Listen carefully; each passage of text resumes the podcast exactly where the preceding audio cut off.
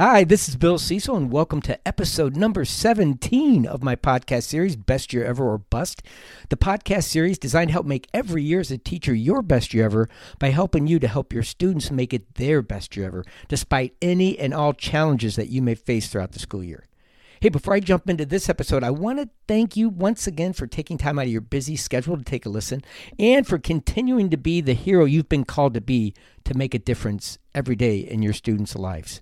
Hey, plus a very special thank you to those of you taking time to share this podcast series with other teachers you know to help them be the heroes they've been called to be as well. Everybody, it's a win win situation whenever that happens. So thank you very, very much for doing that. The more I've been thinking about the research I shared with you in episode 16 about the positive, lasting impact parent involvement in their child's schooling can have on their success at school and beyond, the more excited I get about talking about this. Seriously, I believe this can be a real game changer to help more kids succeed and fall in love with their learning, plus provide you and all other teachers with less challenges to deal with in the classroom each and every year. I just want to take a moment and remind you of some of those key benefits that I'm talking about. For example, it says that when parents get involved in their child's schooling and stay involved longer, that it affects their kids in four or five different positive ways. For example, it says that they get better attendance and behavior when their parents stay involved longer. It, they demonstrate better social skills. They adapt to school easier and get better grades. And this is my favorite, number four. They develop a lifelong love for learning, which is key to experiencing lifelong success. I'm going to say that again, man. That is powerful. They develop a lifelong love for learning, which is key to experiencing lifelong success. I mean, seriously, isn't that what we want for all of our students? Not just to do well in the year that they're with us, but every year following that, that we had a part in that, we played a part in that. This can happen if you get your parents involved. So, with these findings in my own experience firsthand of seeing the positive effects it's had on many of my students each year, I'm even more excited to share these 10 strategies or, or opportunities. Seriously, these aren't just strategies, these are opportunities to help your students improve, but also to build better relationships with your parents that's going to help them improve, right? But I'm more excited about sharing these strategies or these opportunities with you more than ever. However, instead of trying to cram all 10 into one episode, my goal is to share some today and the rest in the next episode.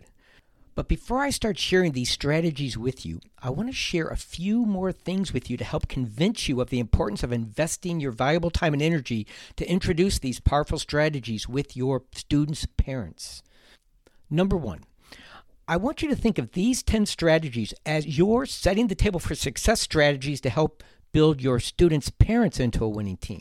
Just like I gave you a, a doable plan to help build your students into a winning team that I called Setting the Table for Success, this is your setting the table for success with your students' parents to help them be an active part of your team this year and really make a difference.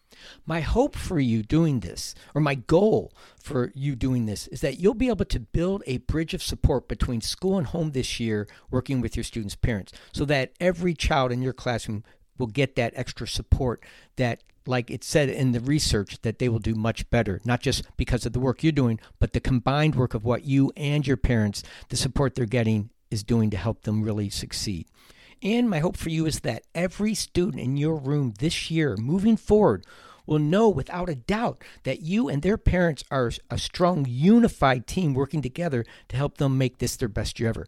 That way, they can't play you against each other anytime during the year because they know you are connected. You're working together, you're partners, you're going to make this happen. And I think that's going to be a big help to not have dealing with parent problems or disgruntled parents later in the year because kids are going home and saying, you know, my teacher did this to me, my teacher did this to me. And the parents are going to say, wait a minute now, that doesn't sound like Mr. Cecil because I've been working with him all year. And so let's let's let's look at this, you know, in a different way and really see what happened, okay? So, but I'll talk to Mr. Cecil, but I have a feeling Mr. Cecil is going to have a different story instead of just calling up and saying, "What did you do to my child? What did you do to my child?" We don't want that. So I think this is going to help eliminate that. Number 2, these 10 strategies will also be your team building strategies to use with them to help tear down any walls and build trust between you and your parents to help create a more welcoming atmosphere or environment to work with together in. So basically, just like I gave you team building activities to help tear down walls in your classroom so the kids would start moving around, working together, and, and start taking more risks in their learning, same thing, but this time it's with your parents. These strategies are designed to help tear down any walls of mistrust or nervousness of, of dealing with teachers from the past, maybe because they've had other years that weren't as going to be as exciting as this year or as welcoming as this. So we can't assume, again, there's that word, we can't assume that they don't have these walls. We have to, to go in assuming that there are walls built up maybe with some of the parents, and we want to tear down any of those walls for any and all parents that might exist. All right. And I'll give you a reason why that's important because there's something called, um, I've heard it said as from the Great White. It's a, it's a band from the 1980s, a big hair band from the 1980s.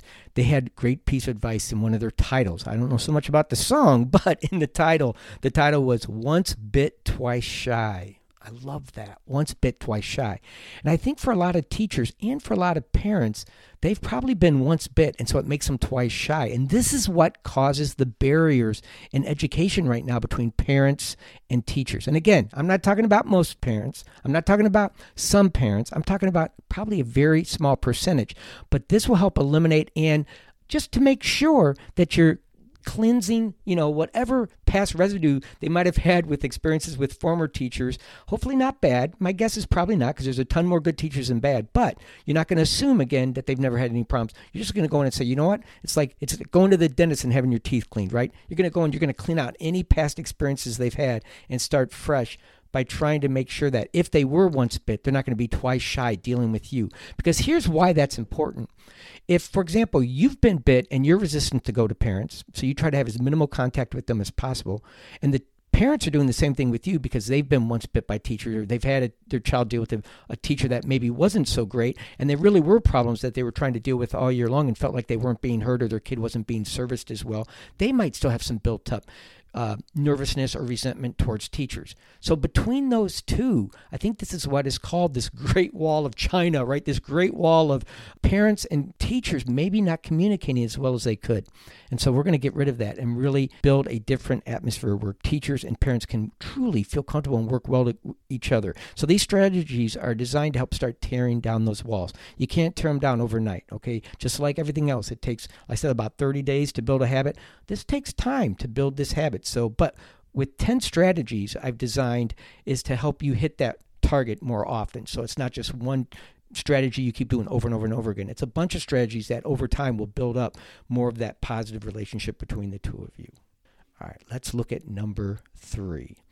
Before I share these 10 strategies with you, I want to share with you one of the most powerful overarching themes that I used in building my strong teams. And I got to tell you, it didn't really hit me until what it was until I was doing more research for this podcast today. And I was going back in my playbook, which is uh, my best year ever book, Winning Strategies to Thrive in Today's Classroom, which, by the way, by the way, is available and you can check it out on my website, bestyearever.net. But in my book, on page 198, as I was thumbing through looking for anything that was related to that I wrote about parents, something jumped out at me that I've not looked at in years, and I wish I had. It's on page 198 and 200. It's only two and a half pages long, but it was it jumped out at me like, oh my gosh, this is really one of the big overarching themes I used for Best Year Ever and to build positive relationships with my students and my parents. So I wanted to bring it up with you in this podcast. And that is on page 198, there was a title, a subtitle that said Praise, Recognition, and Validation. Those were the three big things I was trying to do on a regular basis in my classroom and when I was dealing with my parents to build strong relationships because I know how it works for me. For example, when I played soccer, my coaches, they worked as hard, but what kept us going, or at least kept me going, was anytime they would take time to maybe validate some of the hard work I'd been doing or they praised me. Sometimes in private or even in front of the team to say how hard I was working and how much they appreciated that and how that was going to pay off. But it was those little acts of kindness or those little acts of praise, recognition, and validation that kept me going. Even when I was told I, you know, my senior year in college, my coach going into it said he didn't think I was going to play that year because he wanted to make room for younger players. And I convinced him, you know, I, I give me one more try, give me one more try. I go back and he says to me after the first week of practice, "Oh my gosh, Bill, you took it to a whole new new level. you're going to be an inspiration for other players to give more of what they got because you really took it to another level. And so I'm going to keep you on the team and give you a partial scholarship. That carried me through the rest of the season. Anytime I hit a wall, even to this day, anytime I hit a wall in any project, I think back to how that extra effort, how that, that really paid off. But had he not said that, had other coaches or people not said these things to me, that really would have made a difference in my life. My second example is in teaching. I kept a file in my throughout my teaching career. It was in my file cabinet, and it it was notes that were written to me by parents, by students sometimes if they were really you know not just you're a great teacher Mr. so I love you but just really specific on what I did something to really help them or that validated my teaching and from my principal, my first year principal, the one that hired me in, my first three or four years, he was my principal. And he, every so often, he would write you a note. And these notes were like gold to me. All of these notes were gold to me. And so I decided to start keeping those in a file. I don't know what made me do it, but I thought I'm going to keep these for rainy days or when my, when my motivation starts to run lower, I start to run out of gas to open up these files and to go back and open it up and start looking at all the cards and letters or notes in there to kind of keep me going. And so that was a form of taking care of myself because I was looking back at praise and recognition and validation that I valued so much that I held on to. And it sustained me and kept me going for 31 years. And so I want this to be something for you. I would encourage you, number one, this isn't one of the strategies, but I would encourage you to keep a file of all the validating um, all the praises and recognition that other people have given you written down and taken the time. Because when they write it down and take that extra step you know it's sincere. And so by keeping those and you do the same i think it's really going to be helpful for you. I kept it in my top file cabinet drawer and it was right front and center so i couldn't miss it. And i knew exactly where to go to in case of emergencies. It was sitting right there. I think it's a good idea for you maybe to consider doing the same thing. So Drum roll, please. Without further ado, I'm now going to tell you about the 10 strategies, or like I said today, as many as I can get through, and then I'm going to uh, share the rest with you next in the next episode. All right. So, in fact, today I want to try to focus on three of the strategies in all seriousness. Um, because these first three strategies I'm going to share with you, I think are good to focus on right at the beginning of the year um, if you can, to help eliminate any of these barriers that I was talking about. So this is these were designed, these three, I think, to really help you uh, try to start to erase what was there in the past that they might have in their mind or that you might even have about working with parents and to kind of force you to get right into it and hopefully force them without telling them that to get them to become engaged and start you know, getting them to see things differently and that this is a new beginning, a new year. And by the way, if you're hearing this and you're saying, man, I wish, you know, it's the middle of the year for me, but he's saying to do this at the beginning of the year. Remember, I talked about in the last uh, one of the last episodes I talked about was new beginnings, right? You can always have a new beginning anytime you want. You can walk in tomorrow or Monday after a weekend or after the next report card and say, hey, I want to, you know, we're going to use this as a new beginning, a new starting point. Just like in uh, football, there's four quarters, so each quarter is like a new beginning for that for that period of time. So, but I want to start this, and and you could tell your parents this as well. You tell this to your students; it doesn't matter, but you can start using these strategies whenever you want. But I, I do think ideally, you know, they're great at the beginning of the school year because um, you're you're their first teacher, and so there's a quote I want to share with you that I think goes well with at least the first two of these strategies, and that is you never get a second chance to make a great first impression. I love that quote. I'm going to say it again. You never get a second chance to make a great first impression. This is a great quote to never forget, especially when it comes to meeting your students and their parents for the first time. And usually that's at open house. So we're going to make that strategy number one. So, strategy number one is uh, there's always an open house or meet the parent night, or I'm sorry, meet the teacher night at your school. And and I find that usually it's now more before the school year starts than after the school year starts. It used to be when I first started teaching, you'd start teaching, and then after about the first week, you'd then bring the parents in and talk to everybody, and you know, and welcome them and all that. But now a lot of times it happens before. It doesn't matter. It can still be first or second. But that's why I want you to keep this quote in mind because it might be your strategy number two, uh, which I'll talk about what strategy number two is, but if that comes second or if that comes first, that would be your strategy number one. I hope it didn't confuse you. All right, so, but this is strategy number one, assuming that you're going to have an open house, which you, will either before the school year starts or after the school year starts. But it's at it's at meet the parent night, and this is the chance for you to first time, possibly if it is before the school year, to meet your students and your students' parents or their guardians, right? And I'm, I'm, saying parents just so I don't have to keep saying parents and guardians, but please understand I know that not every student's parents are in the picture, and so the guardians are playing that heroic role. And so, but I'm not disrespecting them. I'm just going to say parents for the sake of, you know, keeping it moving. So, Here's what I want you to think about a few things when you're going into your, and you probably have already thought of these, so I'm not trying to insult you, but these are great reminders. How important it is that you greet your students and parents with a big warm smile on that night. First, first impression, boom, right off the bat. High energy, look them in the face, smile, get excited, even maybe shake their hands, uh, you know, and say, it's so nice to meet you. Uh, and let them know immediately that you're looking forward to getting to know them and working with them. And I'm not talking about just a student. Usually we look down at, you know, we look to the students if we're doing an individual and we say, you know, I'm looking forward to getting to know you this year and working with you.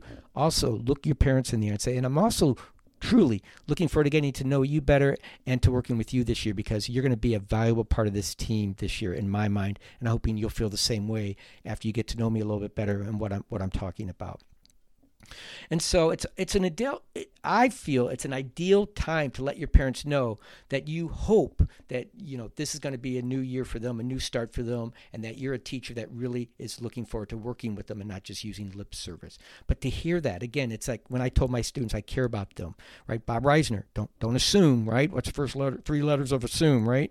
Don't assume the same thing with your parents tell them, you know, look, I really care about your student, and I and I, I believe it or not, I really care about you too, because I I want this to be a good experience for you. I know how hard you work as parents, and I want to make sure that you know you're feeling that you're a part of this this year. You're a part of this team. I'm inviting you to the, to take this journey with us, and so I hope you'll do that as well, because I want it to be a great year for you as well. And I think the way that happens is to get you more involved. And again, I respect how busy you are. I know that you've got your job or you got other things you got going on. I'm not talking about time drain necessarily, but I'm saying that we stay in communication and that I get you involved throughout the year in different ways so that your kids will know that you're involved as well. And so that's that's one of the big goals. And so again, it's just I want you to start thinking about using words like you know um, working together as a team, or we're partners, or together we can, or thanks for all the help that uh, you know I'm already going to thank you in advance for all the help that you're going to provide this year and support that you're going to provide this year because I really truly want it to be a great year. And I already consider consider you a valued member of our team because I have research that proves that when parents get involved and stay involved uh, and help support their kids' schooling, that the kids are going to have much better results, not just in school but in life. And so, and I'll be sharing those with you guys throughout the year. But I just want to, I just want to thank you in advance for all of that. So it's important to use that first meeting as a really big one. Okay. So, and I'm not going to go into too much more detail about how you do your open houses, but but again, it's I'm, I'm stressing that look at it through that frame this time. I'm sure you're doing a lot of those things, but look through it through that frame so you can definitely try to hit those targets as you're making that first impression, not only with your student, but your student's parents. All right, let's move on. Strategy number two. Okay, so in my first two days of school, I do my best year ever kickoff, which we've talked about, where this is my kids' doable plan to help them have their best year ever. And I plant that seed to set our, our shared mission and vision that this is going to be their best year ever. We're going to work together to make it happen. But there's three things they have to do, right? You know all this. But I send home a brochure on the second day of school. And I'll tell you why I sent it home the second day. Because on the first day of school, my sister, the one who helped us get rid of the babysitter from hell, I told you that story back way back in episode number three. Man, that seems like a long time ago. But yeah, my sister, the leader of our team, also gave me great advice as a teacher. And she said, Don't I love your brochure, but don't send it home or get have the kids take it home on this first day of school because that's the that's the day where all these notes come home from school. Insurance forms, you know, upcoming things that are going on, things that they have to fill out to return to the school if they're going to, you know, have certain services or this this, or that. It's a lot of stuff to throw at parents, so it's just going to get lost in the pile. I would I would let them just go home the first night and talk about it because they're going to go home excited about going to having their best year ever and possibly getting a coin. But you want to send something home the second night, and you're going to send it home with your students to give to their parents, and you're going to tell them that this is to remind you how you're going to have your best year ever this year. But I want you to share your with your parents because there's a note in the back for them. And that's the part of this brochure I'm talking about. But really, the whole brochure is for the parents because what it does is they're going to take it home. It's like a, a trifold. And inside, when you open it up, it's going to sh- talk about your vision of making it the best year ever and how you introduced it to the kids and how you gave them a doable plan and what the three words are for their doable plan attendance, attitude, and effort, right? And so that's all going to be in the brochure. But the very last page, or the front and back of the brochure, it's going to say uh, a note to parents this is your opportunity to really send a strong message that you want to work with them this year. You want to team up with them. You want to partner up with them, and that they're valued members of your team because re- this is where you could put some of that research in that shows that when parents get involved and stay involved, that their kids, you know, have all these amazing benefits, key benefits that I mentioned a few minutes ago. You can include those in this brochure. I remember in my brochure, in fact, I went back and looked at it I, I talked about in the first paragraph or the second paragraph right at the beginning, I said, you know, welcome to what I hope turns out to be a very special year for your child. But I don't go on to say I hope it's going to be a special year for them as well. And so I remember at the end of that first paragraph, I was just playing around with it in my office, thinking, what would I have written differently? And I, I added this to the end of my first paragraph. And by the way, this is in my book, my book, Best Year Ever. Um, it's on page 112 to 115, I actually put a sample copy of my brochure that I sent home every year in my book. So if you ever want to check that out, it is in there. I'm not going to read the whole thing to you right here in a podcast, but it, it is in there to give you an idea how I set it up and what I did. And it was a real simple one sheet of paper front and back, tri-fold it, so it didn't cost a lot to have copy. And the school copied it for me, but I would send it home. But this would not be included in that first paragraph, so that's why I'm sharing this part with you. I said that I, I ended the paragraph with I also want to invite you to be an active member of our team this year because I believe your support and help will be able to help make this your child's best year ever. So I thought that was important. And then also, I would add to my third paragraph, I said, Although I feel this is an attainable goal, it will take the cooperation of us, meaning the parents, working together to make this year a success for your child. That would be something else I would add to my uh, the, the third paragraph, I think, before that I ended my note to the parents. So, just a couple things if you want to play back this podcast, if you ever decide to make a brochure, those would be things you could add on to that uh, note to the parents. But again, this is another way of trying to get your parents' attention, to grab their attention, and to, to really validate that first impression they had of you at the open house that this wasn't just, you know, lip service. Or if this is their first impression because they get this before the open house, this will be a great first impression that says, wow, they they really seem sincere, or they really seem to really want us to get involved this year. And that, that makes me feel good because there are a lot of parents that want to get involved in some way, shape, or form, or at least to feel they were invited to the party so they don't resent that later and come back at you with, you know, you know, feeling like teachers, they only call you when there's a problem, right? We don't want to go into that. All right. strategy number three, and this one's this one's short because I went over it with you in the last episode, episode 16, which is starting to build that positive bank account of um, positive statements you've made, validating praise statements uh, that you've made to their students or about their students to them early in the year and throughout the entire year so that you're building a bank account. So the first time you have to go to them with a concern you don't you don't take a withdrawal and bankrupt that account because that's what happens too often. I said in episode 16, right? You go to a parent, you call them up maybe the third weekend and say, "Hey, I just want to talk again. Uh, we've had a little problem, and they haven't heard from you since open house, or you know, and and so they're feeling like, oh boy, they here it is. Teachers only call when there's a problem, and they, right away they get on the defensive, and that's going to be that way for the rest of the year because it validated something that they've believed in the past, possibly. Hopefully, most parents don't feel that, but some do, and you're only going to validate that if that happens. So, you want to take time early on to start keeping a pad of paper on your desk or somewhere where nobody else can see it, right? But it's there, and you can always just write a note down when a child does something that you think's noteworthy and go, "That's cool, they did that." I want to share that with their parents some way, some way, shape, or form in the next few days. It could be through an email, a text, a phone call, and I would I would suggest you make phone calls to those parents that you know their kids have struggled in the past because they, they probably have never gotten a call like this for you to call and say, hey, do you have a minute? And they're like, oh boy, here we go. And you're like, hey, I have something really positive I wanted to share about you today about your child. I thought you'd love hearing right from me. And so I was going to write him a note, but I thought, no, I want you to hear it from me. And then you tell them, oh my gosh, I tell you what, I've done this. You're going to win a teacher fan for life. And I mean, seriously, even after your school year, they're going to be the ones out in the community going, that Mr. Cecil, you know, or, or, and they're going to use your name, right? They really care about the kids. Let me tell you what they did a few times during the year. They sent me notes or they called me once, you know. And so, yeah, it takes a little bit more work. But what an investment. And it's going to pay off huge. Just like a good savings account or a good investment plan. You put money in, it builds, it grows.